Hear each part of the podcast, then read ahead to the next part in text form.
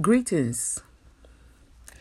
Today's daily dose of encouragement is all about your faith. It is a quick one because anything you do in an attempt to please God will not go unanswered because your reaction to an instruction decides your future. So, any reaction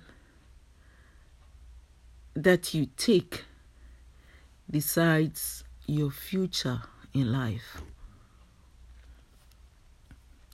Your faith will attract divine presence.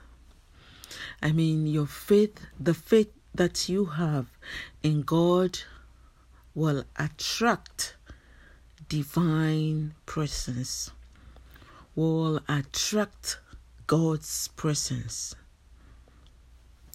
The faith that you have in God will attract divine presence and also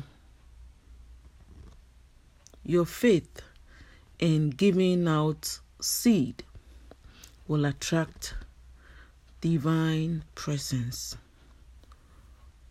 So focus on your life and decide very carefully how you live your life with an instruction from the Lord. Until then, I will talk to you another time. Peace.